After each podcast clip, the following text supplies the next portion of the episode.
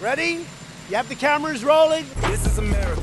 A lot of people who would probably consider themselves liberal have done very well financially under the Donald Trump four years. You encouraged espionage against our people. You condemn any interference by Russia in the American election. By Russia or anybody else. Russia, please, if you can, get us Hillary Clinton's emails.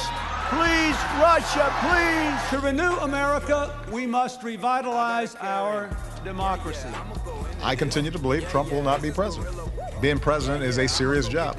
I call upon all nations to do everything they can to stop these terrorist killers. Now watch this drive. This is more work than in my previous life. I thought it would be easier. I do miss my old life. We all do, sir. Marion McKeone, thank you again for joining us on Irishman in America. It's been a week that at the start I thought, oh, these military comments that Trump has made are going to be what I talk to you about on Thursday evening. But then Bob Woodward comes out with these eighteen detailed interviews that he's conducted with Donald Trump for his new book, Rage. And all my plans went out the window, as I'd imagine. Yours did too. I mean, this this is a real cat among the pigeons and raises a lot of questions. What's your first take on it?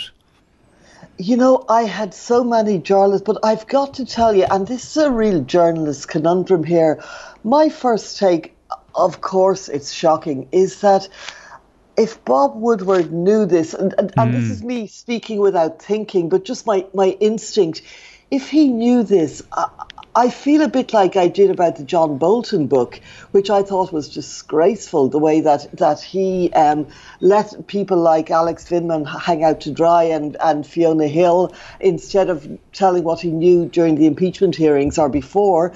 I feel that if Bob Woodward knew this, and as a journalist, when we got to, I don't know, March, when Trump was still denying it, April, May, the... you know, two and a half thousand people a day were dying.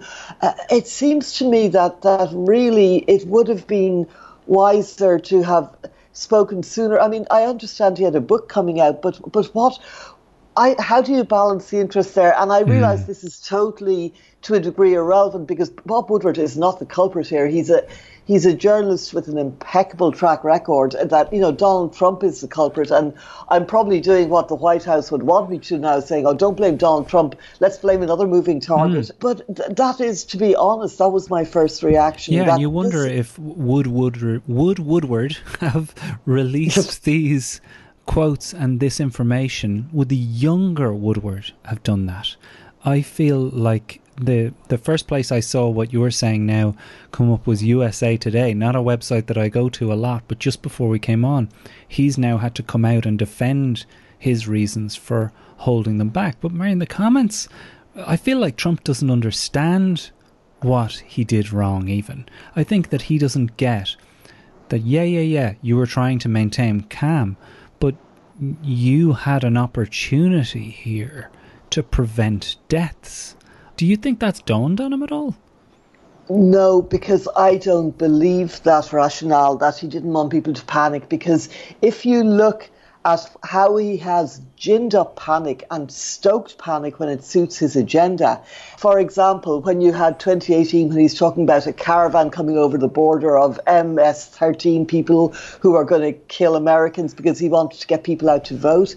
When you look at the way he speaks about the suburbs, and the dog whistle is black people are coming to your suburbs, panic and vote for me. You know, so Donald Trump is, you know, the way he, he urged his supporters, armed, um, you know, pro-Trump supporters in Portland and other places to come out onto the street and take on the B L M guys yeah, and he's protesters. Not Mister Calm. Yeah. You know, he, he's not a guy who avoids panic unless, you know, where where it will suit his agenda. And if he thinks there's a vote in it from him for him, he'll have people panicking like, like as much as, as he wants. So I don't buy that because it's entirely inconsistent. And, you know, this does sound a bit prosecutorial, but if that is his modus operandi to hype up everything that suits him, to to foment violence when it suits him, to certainly try and panic people into believing that, you know, they're going to be gang members from Honduras buying the little picket fenced house next door, and suddenly then you have